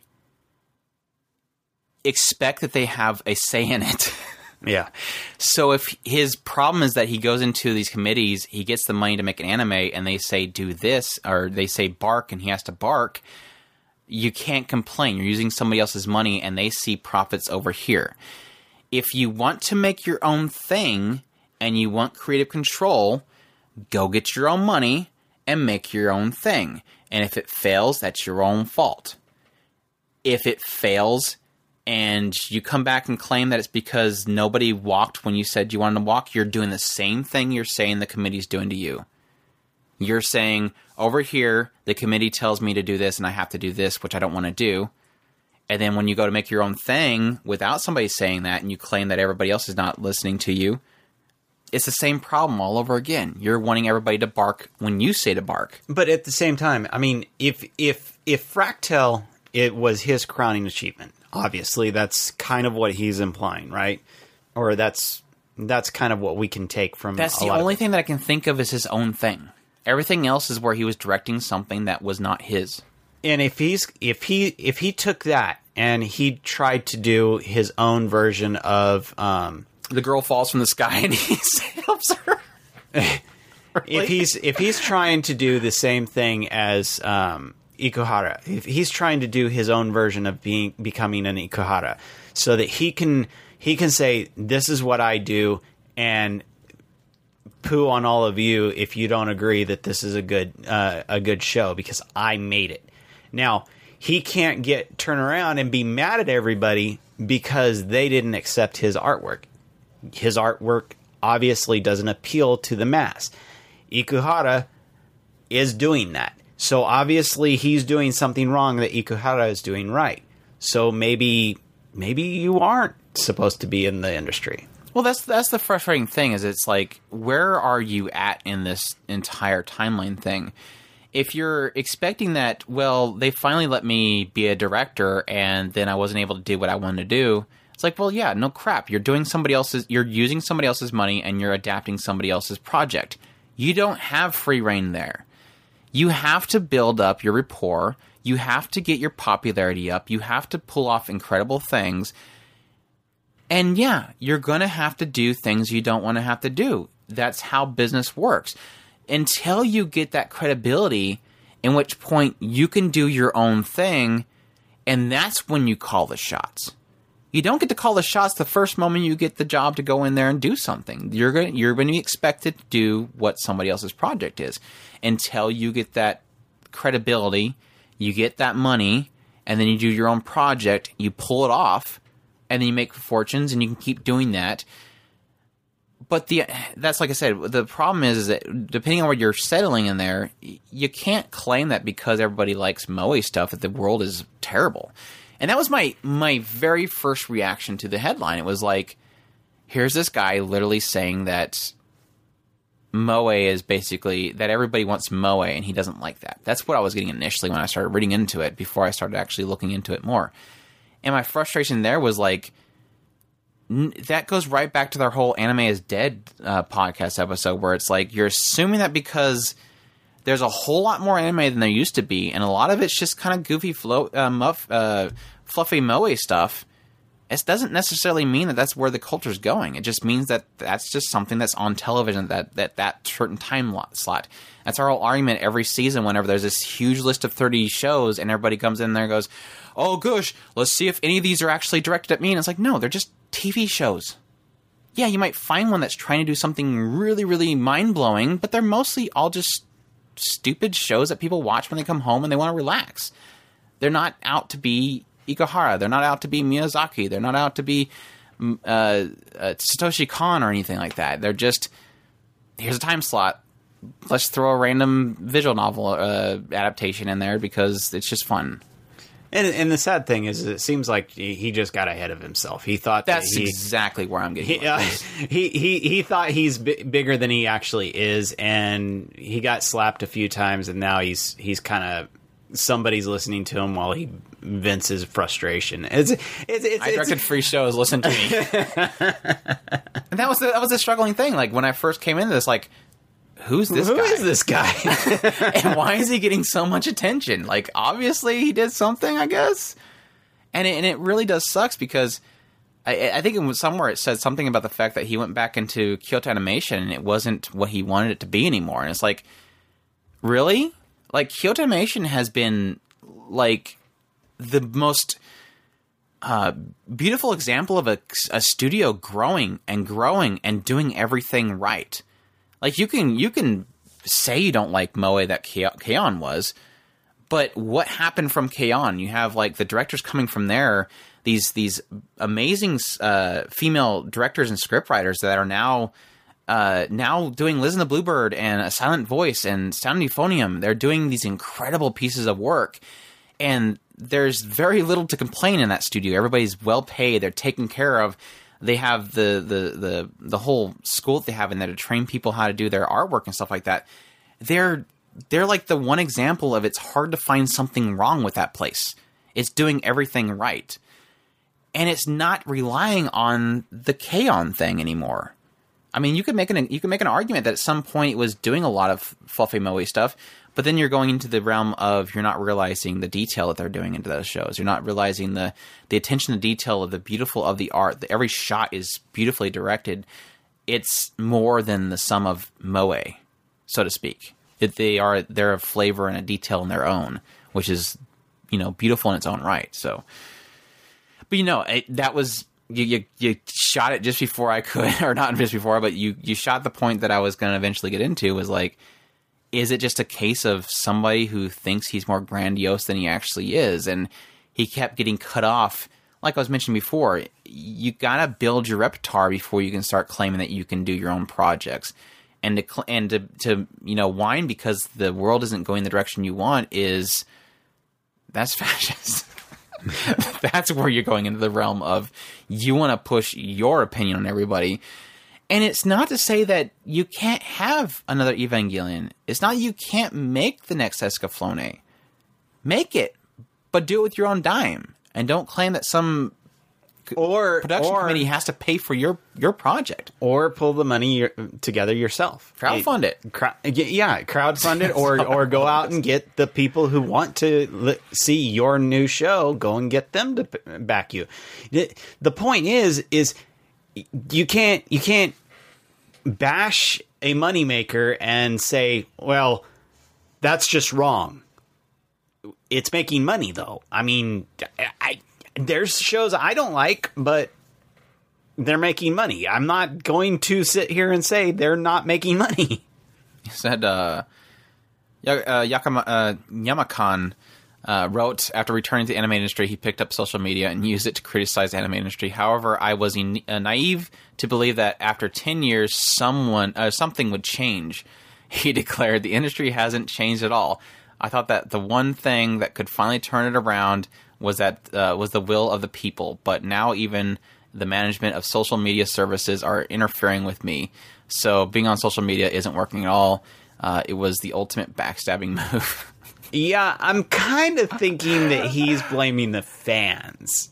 yeah, yeah, exactly. I mean, that's why I was kind of with the whole K-On! thing. Is like you can't, and that's that goes back to the whole argument of like, just because one thing exists doesn't mean other thing can't. These other things can't exist. Just because a lot of people like these moe shows does not mean that you can't have a serious show. The the two can exist together.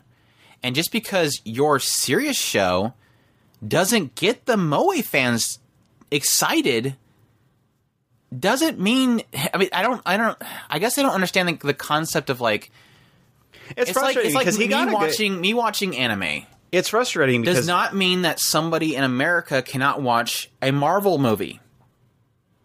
Why do you suddenly say, "Well, I went and made uh, a Marvel show, but the anime fan didn't come watch it, so the world is not going in the direction I want"? Where the hell are you getting this idea from? Like, why do I have to watch a Marvel show? And if I don't, it means you failed. Just make your Marvel show and let me watch my anime.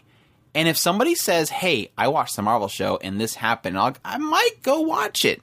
But the two can exist. Just because there is moe shows does not mean the industry is not changed and you can't go have your serious show. I guess that's where I'm really ultimately laying at. It's like, why do you believe that the industry is failing because you failed to make a serious show? Or because you don't think they're making enough serious shows? Go make it. They both think can exist, I guess. it's frustrating because a lot of the uh, character artwork looks pretty good. I I, th- I think it looks great. I, that doesn't mean that the story's not there, but it it looks good. Yeah, I don't. I like I said, I have nothing against Fractal. I've never watched it. I like I said, I do want to kind of now because I want to see into this guy's head. Um, but at the same time, the more I think about it, it's just like you said. It just seems like a person who got ahead of himself, and I, I don't want him to give up. I don't want to claim that this guy is an idiot and he needs to go away. Like you know, it's easy to kind of dismiss him. Um, I've heard rumors that he has said a lot of really nasty things here and there. I have, I can't, I've not seen it myself, so I'm not going to claim that's true. But at the same time, you know, Yeah, just now- do your own thing. Don't claim that the world has to change to what you want it to. I absolutely agree. I, I absolutely do not want him to go away. I want him to find his place, and I think that he could be somebody very amazing later on if he figures out and, and straightens out his direction. Um, because, like I said, I, I think that a lot of this is jumping. He he thinks that he's going to be the next Miyazaki, and he's not the next Miyazaki. He needs to figure out. Okay, get yourself figure out what the how this entire thing works. And and he could just be one of those really really um he might just be uh eccentric like uh Miyazaki is. And maybe he is actually a genius in disguise. I, I I'll know a little bit more once I watch uh Fractal. But I think that having that kind of mindset is not necessarily a bad thing, but you do have to appreciate the people that are making giving you money. eh, Sadly, I like Kannagi. There you go. He did that, so he's got one. No, I was I was I was trying, trying to think. Um, he did some. He's just kind of a sporadically doing episode work. I mean, he did And- some and- and in Air TV. That's one of the things. I wonder if he's just getting kicked out of these projects, and he- nobody's actually saying he's being kicked out of these Well, that's, projects. that's that's the kind of assumption that a lot of people are making, especially after you have something that is so clearly written out that he wasn't ready to direct when they got kicked off of of of um, Lucky Star. But at the same time, I mean, he's obviously doing something decent because he, like he said, he got he got into Kannagi. Um, he did. Uh, was it Senyu? We liked Senyu. That was a goofy first season, at least the first season. um, did a little bit in in, in Haruhi. Uh, the Wake Up Girls was an interesting one when I seen that pop up because Wake Up Girls, and again, that he wasn't the one that wrote it, he wasn't the one that was funding it, so I don't know how much control, creative control that he had with it. But Wake Up Girls was one of those ones where if anything could attach to what he's saying, Wake Up Girls was his chance to do that. Again, if he had enough creative control to do what he want. He could have wanted to, and they said, no, it's written to do this, so you're going to follow these characters. Because what I realized with Wake Up Girls is when it opened up, it was trying to, it almost like it was trying to make a statement. I mean, those first couple episodes were very uncomfortable because they were obviously trying to show that these these idols were being forced to do technically inappropriate things with adults and uh, you know kind of entertain them in ways. Dress up in swimsuits in front of all these men. And it's like you, you were trying to and then it steps away from that and just does the typical idol stuff. And then the the crazy uh dictator idol group that was off the side that they were trying to show so it's like it almost felt like he was he could have done something there positive in what he's saying but he's still technically doing an idol show. Why are you doing an idol show if this is what you don't want to do? Again unless you're trying to build your repertoire do it. That's fine. That's what you need to do. Build yourself up till you can eventually uh, do what you want to do. So yeah I like I said, I when I talked to Chris earlier today, I really was like, I want to know what's in his head. I don't want to just say this guy's an egotistic idiot. He needs to go away already. I wanted to really kind of dig into him, but at the same time, I knew it wasn't enough of a topic to make its own podcast because I was like, wow, this could really turn into something really interesting. But it's it's it, J- Japan is difficult because every now and then you do get somebody like him who does come out and start blogging and being very vocal about this stuff, and you're like, dude, are you trying to really burn down bridges? Because that's literally what you're doing. Um, you don't get that often out of Japan, and so every now and then when you do get these little morsels, it's like, I kind of want to know what you're, which, which, what makes you tick, so we can kind of figure this out. So that was that was an interesting little kind of rundown there. So yeah, I was really wanting to see a full translation of his 2016 video because that was really, if anything, that probably had a lot of the the morsels in it. But yeah, he did like your name, and apparently that was one of the reasons why he decided to come back. he liked your name. he said something like, "I felt like there was people out there that were like me again, and so I decided to jump back in because I seen your name." I was like, "Oh look, Evangelion's back. I got to come back into anime." Yeah. All right.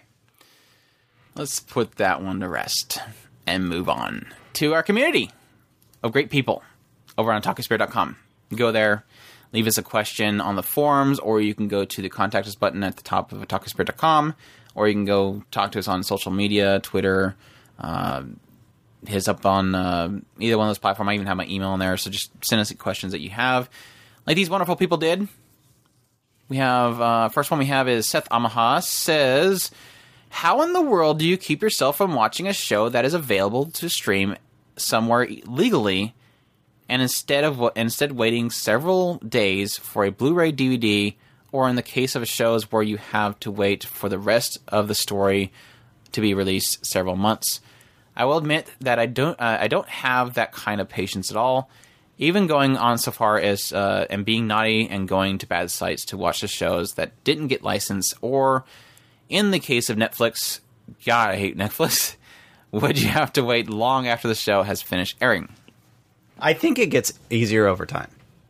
I think that is once you once you start down the road of just just being patient on that, it does eventually get to the point where it's like, okay, I'll just go and watch other things right now. Yeah, that's that's the simplest answer I can give you is that there's too much stuff to watch to worry about the fact that I can't watch one thing. No, Carol and Tuesday was this season's. This sucks. Oh, dadgummit, you had to remind me that. Uh, Violet Evergarden was the one of that season. Um, it, it you you do get used to it, but no, I, I think the, the the nutshell thing is there's just there's so much to watch. I I've, I forget after a while, and I try to keep up with the other things. And then and then one of us reminds the other one that, that it's out there, right? Yeah. uh, in regards to like series that aren't finished, because I think that's where you're kind of getting at with one of the points was like you know a series that's a, a story that's not technically finished yet. That's another one where you just you you you expect it anymore. And that's the sad reality. It's like every time a new season comes around, you know none of those stories are going to end, and you just you you just hope and pray that that's going to end on a solid, solid chapter end or volume end that you can go, well, that was enough of a nugget. I got plenty. It doesn't feel like I need more now. I kind of want more now or whatever, but I, I don't feel like anything is cliffhanging because there's nothing worse than the final episode that like five minutes of it is wrapping up the story and then the next, you know, 16 minutes is them going, well, here's a bunch of new characters, and they're they're obviously building up to something. Children of Whales. that makes you go, why? I want more now. Why'd you do this to me? I don't even know if you're ever going to get a second season. So no, that that aspect is always going to be a thing. Um, so you just kind of have to kind of deal with it. I, I, I, this is totally North America privilege here. I am so happy that I don't have a problem with things not being licensed. I know a lot of people out there have to deal with going to these other websites in order to get their fix because, like we mentioned earlier, with with the UK issue, it's like uh, technically, hopefully, this is going to get fixed, but there's a lot of places around the world that don't get anything licensed in their area, so they have to go to those sites. Whereas us, even if there is the one or two titles Netflix grabs, it's coming eventually, and so we do kind of get to wait our only problem that we really technically do face is movies because even though that is getting better here in North America, it's only getting better for people that are in gigantic cities that have tons of you know theaters that show these anime movies. There's none around here. Nobody over here handles uh, theatrical releases of anime. The closest so that is, is what, like three hours away, and so it would be a, an all day trip. The last one I was checking on was, I think, I think it was a silent voice, and that was an eight-hour drive.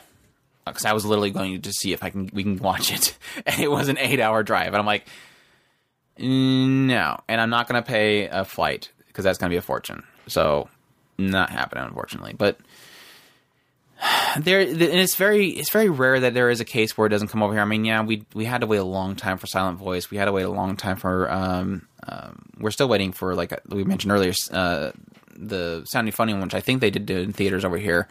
Um, we do have to wait on the Monogatari ones, like the Kizumonogatari when they were doing those. The the Heavens Feel one. Thankfully, Aniplex does really good at getting Blu-rays out decently fast following theatrical releases, so that's a, a blessing there. But yeah, I mean, it, it isn't too difficult in my opinion, just because there's so much content. I I I, I get frustrated for a while, and then I kind of forget about it because there's t- plenty to watch. Or when I get reminded of it, I get angry again, and then I forget ten minutes later because I gotta watch something else or I gotta go to work or something like that. I don't get I don't get much time to stew on it anymore. So it is what it is. Um, but no, I mean, the, the the I think the biggest frustration out of all that you just mentioned is stories con- uh, f- uh, con- continuing. That is that is the issue that I think I will never get over. It really does suck when I think of like Noragami not getting continued, um, Spice and Wolf not getting continued, um, Maiga was it my, not Maiga. I keep saying that every time I think of it too. Your your Mao and Mao, yeah. and and and yeah, he- Yusha.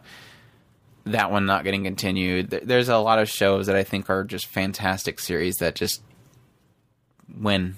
It never never going to happen kind of thing. So, but even then, in that point, I just hope that they they did well enough for their their their few cues at their cores that they actually did adapt, and that I will feel at least somewhat satisfied and, and move on, kind of thing. So, yeah, I'm. I. th- It's so funny. I think I, even though every season I get angry, it sucks that I'm kind of getting used to the Netflix thing.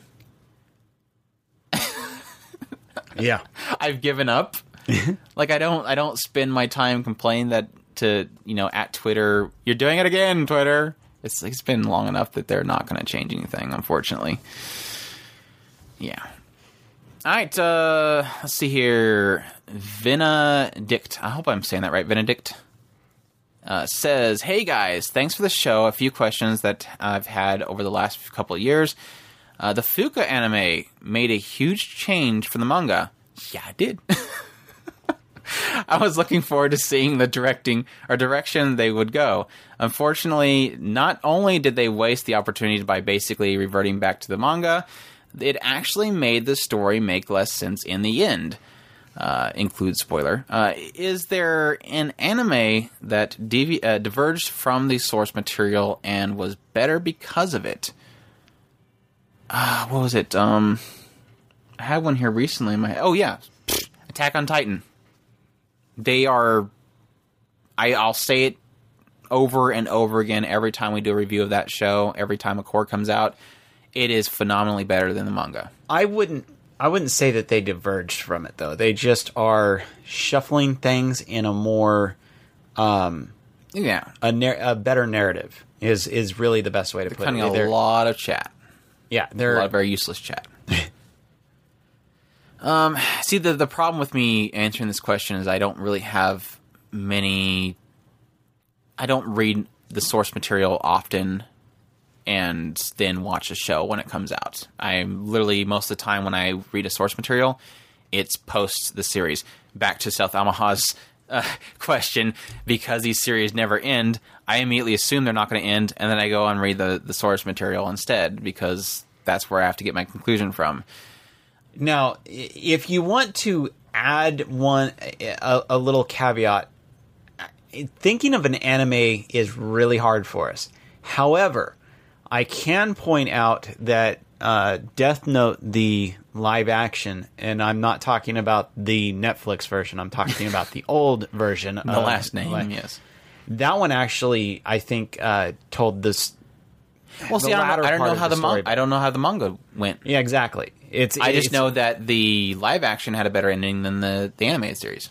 so it's it's it's really kind of a it's it's a weird thing to to kind of I I don't know how you would it's like my my first impression when you mentioned that I thought of Dagum spin-offs and I know that's not what you're saying because spin-offs don't necessarily work like that but now now that I'm thinking about it what you're saying is shows that are actually shifting from the story narrative and are better for it and I can't I can't really think of any that are better because I was- don't really do that much on.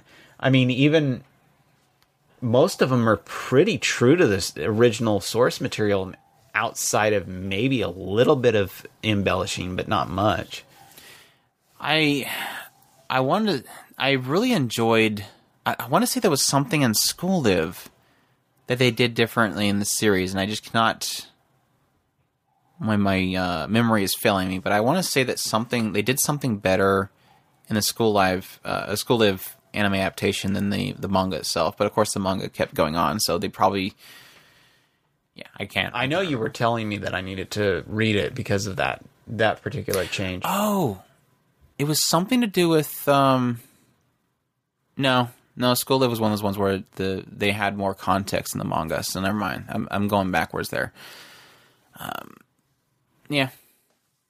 All I, all I can think of is is um with Attack on Titan, but yeah, like you mentioned, it is technically just a kind of a the way they're putting things together. But at the same time, it, it's just more in the aspect that they're pulling a lot of the content out of there that really shouldn't be there. Versus something like you know Spice and Wolf, where I think it is phenomenally better as the light novel because you're getting his his inner dialogue that is just absent in the series. So yeah, I'll I'll probably think of something when we get off here that was better. and then he'll text it to me and go, "Dadgummit, I didn't think of this." It usually is always when I'm editing. Every time I'm editing is like, damn it, that one, damn it, that one, that one, that one. There was the when we did the our little rant to the uh, distribute the third party distribution centers and Funimation, and all them. We were making that rant video uh, podcast episode, uh, the literally fan service one. It was literally right after I when I went to edit. The moment Chris mentions this idea that he's going into what was it? Was um Oh yeah, it was no, it was the Gundam episode. We were doing the Gundam episode. well, no, you did it on the other one on the yeah, I think both of them. literally fan service too. in the Gundam episode that we did, uh, Chris was started bringing up the whole techie stuff when they start getting into the the the specs and all that kind of stuff, and I'm like, no, we'll get into other cons, and literally didn't. Yeah, here's here's his text. Data sheets. We'll get back to that at the in the cons. Never Never, do. I, I I yell at him all night when I'm editing podcasts. Like you're breathing in the microphone, Chris Chris, again. Or uh, the one that you did your uh, the service one, literally fan service one. I was like, you're literally popping into the microphone because the entire Yep. time he's editing, his face is in the freaking microphone. And I I waved him back every now and then, but I didn't want to interrupt him because he's you know going on a uh, a tirade or whatever he's going into, or is reading from the Webster Dictionary again. And I'm like, head back, head back, head back. I yell at him a lot. A lot. A whole lot. All right, uh, I think we answered that question. but no, the Fuka one, that one angered me because in seeing that coming up, I read into the manga. And so I knew exactly the point in which it did a huge change. And I was like, I cannot wait for the crap storm on Twitter. I can't wait for people to start screaming. And never happened. so I had to tell Chris, I'm like, oh my gosh. And I paused it literally when it got to that point where that would have happened. And I paused and I said, they literally just like what's what would be it? I'm, I'm going to keep saying putting the middle finger to everybody. No, it's like totally trolled everybody who read the manga right there. That was the point. Like that that traffic signal light was literally the point where they said, "Ha ha," and then the rest of it was garbage. And like you said, yeah, we, why would you do that? Anyways, do you remember what that was? Yes, Okay, I was just making sure you remember that. it was very well burned into my head. I make sure he knew it. Benedict also said, uh, second question, is there a trope or cliche you really dislike because it's usually done so badly? I really dislike the villain redemption trope. It's so often flagged early in the show that, so that you uh, know it's coming, but the villain never really does anything to atone for what they've done. Hanebado is a perfect example of this trope. I can see that you really like to follow Andrew's lines of thinking. you and me. I see. I, I smell what you're stepping in. That ending sou- uh, soured the show for me because I saw it coming from the moment the character was entered in, and it was it was what was crappy was that you knew what was coming, but it never did anything to really justify it at all. Like you're just waiting, like you're running out of time to do anything to fix this character. Okay, that was it. You suck. so yeah, is there is there a trope or slay that you think is done usually badly, or you don't like it because it's done badly? Not that you don't like the trope or cliche, but that you don't like it because it's done badly. I I I think that they should get a little bit better with their ecchi tropes. That's where I would go. And, and that's exactly where my mind immediately went to because I, I automatically think of all the things that they do over and over and over and over again. And it's like, do something new with this. At least do something new with it. If you're going to do this, do something new with it. Or I I just I, the lucky perv is just such a tired thing. I'm so and and I I, I like my ecchi. I really do, but I'm so tired of it. No, what, what I think is the better the better remedy for that really is because I do agree with you to extent. I think what they need to fo- you know get back to focusing on is not having it be don't have ecchi for the sake of servicing the main character.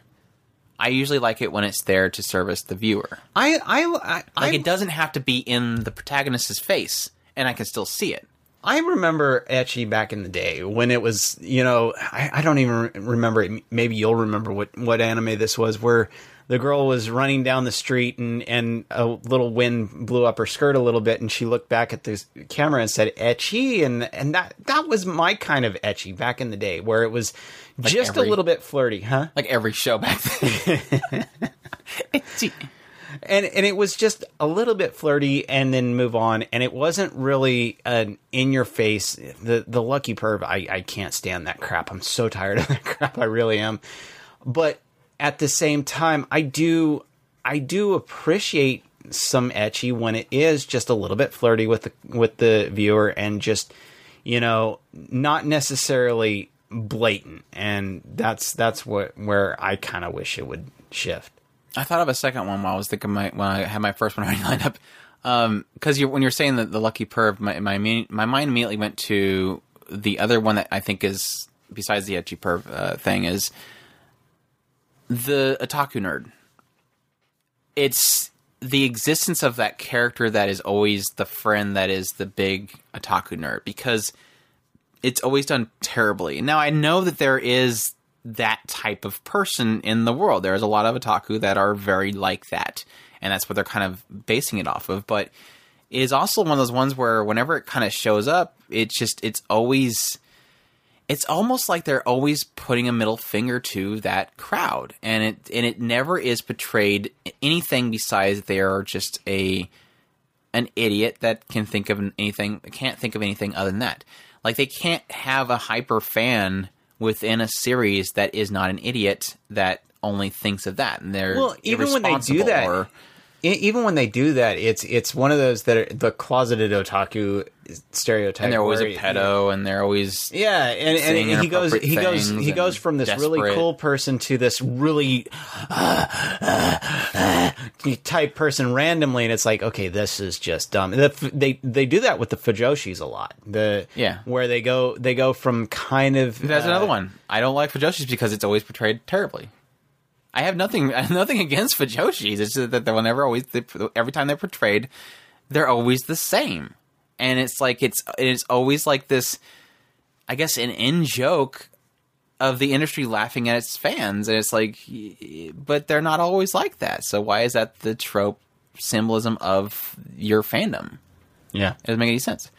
Uh, but no, when you when I initially read your your question, my mind immediately went to not necessarily the villain um, with the redemption thing, which I I agree, but there's a lot of cases where it's done like great. Like for example, I guess it technically does spoil the show in a sense, but you kind of get an idea that it's coming, like you said, in SSS Gridman. You you kind of get a sense from the beginning that that that character might be redeemable, and I think the way they kind of did something with it was really cool. I won't say that it was a redemption, but the way it was I'm- wrapped up was good.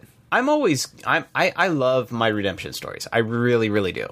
I I think that there is this and and and this has always been kind of Code Geass. it, there's always been this kind of thing that I I do give a lot of leniency to it, but at the same time I do agree that there's certain points where it's like you can't really be redeemed after this Yeah. point. And it's like and I'm I'm usually on the darker shows when when things when you when you've mass murdered people if you've raped was- the crap out of women's and it's like okay seriously, you're not going to make this person likable in any way, shape, or form to me. So why is he on the main cast as a friend of the harem? I, I- I have a hard time with even even. I, I mean, Andrew brought up um, one of my favorite characters in, in Date A Live. That's what I like- immediately thought of when you were talking and, about that. and it's like she's killed so many people. Like Eh, she but- has blood all over her hands. and, and it's and it is hard. It, it- sometimes it's like okay, maybe I give a little bit more leeway on certain characters than others. It's like I guess, but what characters do you like? I mean, I like her because of her. Like I was saying earlier, her, her Murderous, no, her, her mischievousness. I, I like her mischievousness, but at the same time, I do agree she does have that dark side of her that it's like, eh, I, I don't know. It, well, that I mean that's like uh, what's her face from Gate. Didn't they technically say that she was dangerous? Yeah, she's she's technically a, a- dan- the her entire her entire thing like is that. the more death that's going on around her, the stronger she becomes, or something like that. It's really happy. she gets very happy. very happy when there's blood spilled. no, I mean that's I mean that's just like Gilgamesh. He's technically a really bad dude, but But kind of are has those a- are, an awesomeness about but him. is is Gilgamesh never is really? redeemed. Yeah, is, is redeemed. Gilgamesh re- really redeemed? He's not really to me. they I try mean- to do something in Extella, but but, no. I do I do appreciate his mischievousness. I, so I'm not I'm not any one particular side. I do like his mischievousness. I love the way he just kind of like no because I'm I'm God practically. Well, yeah, that's, that's the argument. Is like you can't do anything. You just kind of have to either sip wine with the dude or die. Yeah. So sip wine with the dude because you're not gonna you're not gonna beat him.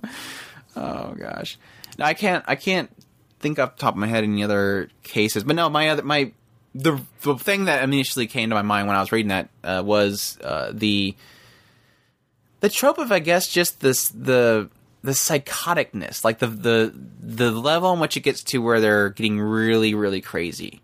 And the trope is the derpy, crazy, psychotic laugh, crazy moment, and it's it's not that I don't like a show that has characters who do lose it or do go over that line and they get crazy or they get diabolical, but it's just it, it's never justified and it's never done to a satisfying extent. Like I don't care.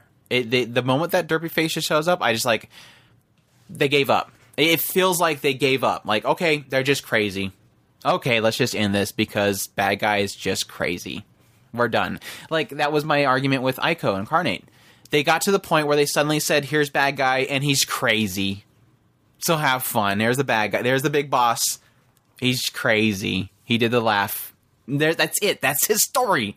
It it sucks because you they were building something with him. Like I was like, okay, they could do something. No, he's just crazy. We're done. We're done. Just wrap it up. Close the story. Close. You didn't even have to have him there. You could have just concluded just before that.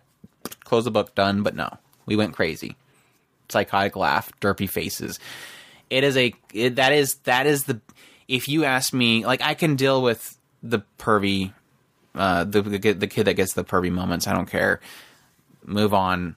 I, I can do fine with the villain that has the redemption story that because I'm usually entertained by something else in that story. The redem- the the fact the villain got redemption in the end doesn't really matter to me. That it wasn't satisfying, I'll get over it. But the derpy faces because I do like the psycho the psychological horrors. I do like the darker stories. I do want somebody to face you know that that point where they snap. But it's never it never feels fulfilling in the end most of the time. Like i'm i can't even think off the top of my head a moment where that worked. And i was like this was awesome. Except for maybe um, Rory, rory, rory mercury? Yeah, yeah rory mercury like her just going laughing and crazy but that's just her having fun it's never that's not really psychotic even though you could technically say it is yeah I wish they were all done better, but they're not. So, yeah. Uh, let's get to the last one here. Hopefully, we can finish this quickly. Uh, what anime podcasts would you recommend? Similar tone to yours, where they talk about and enjoy anime and, and avoid hating on shows. Anime Arcade. That's the only one I got for you. That's the only one I can watch and listen to. So, Yeah, a lot of the other ones, I, I, it's very rare to find them that they do that. Um, maybe anime nostalgia podcast. I guess she's she's kind of more happier in tone. Another one that, but it went down. I think I don't. I don't think they've kept up with it. Was the um, I'd have to look up their names. you Um, watch, listen to uh, Major League Anime podcast. No, I don't think he's popping up in my podcast feed. I'll try again.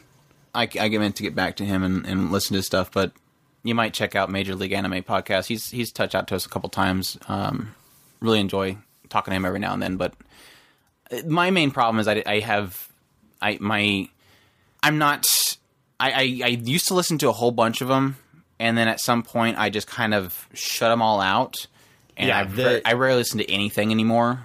And I do want to kind of get back into some of them, but it's just I haven't had time. But the one that I, I can tell you for sure right now is Anime Arcade Podcast. Right. It, it it's one of those those hard things. I've I've really had to stop on that because the, there was just too much negativity, and I had to stop. And that was my, that was my main issue. It Was like I at some point my work was getting very stressful, and I realized I'm like I cannot. I have to get out of this stuff. I cannot. And that was the social media thing. I was like, it sucks because I do want to post more on social media, and get more tweets out there. It's just I every time I open up that feed, I get like, no, I don't need this. I, I really don't want any negativity right now.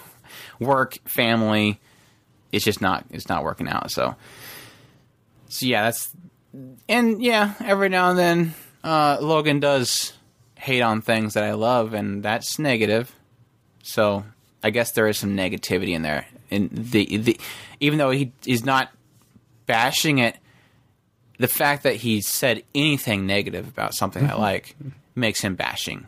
So th- this is a continued rivalry between me and Logan. I don't know why. I love Logan. Yeah, that's what it is. I'm tsundere to Logan. Babaka. whatever. Are you jealous? Are you the tsundere that's jealous? Of like, I don't care. I really don't. And then eventually you're gonna break and go and and show your your your heart. Well, no. Okay. All right. Yeah, that's uh that's a wrap. Hope you guys enjoyed this discussional podcast episode. We talked about the news that seemed important to us, that should be important to you. Uh, bashed on a director for a couple minutes, then got a couple good community questions in here. Thanks to Seth Amaha, uh, Benedict for those great questions. Some really good discussion going on there.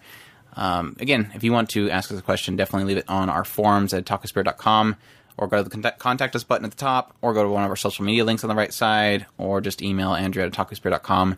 Send your questions in so that we can keep them flowing. Um, again, reminder next week will be our preview episode for the summer 2019 anime season. That'll be a lot of fun. Um, hopefully, we can get that wrapped up and uploaded, and then I have a long, tiring week ahead of me after that. So hopefully, we will have a podcast episode after that. But we'll see. Uh, it just depends on how tired I am because I have like an entire week of of traveling. So yeah, that's gonna be fun. So yeah, hope you guys enjoyed this episode, and y'all take care. Os.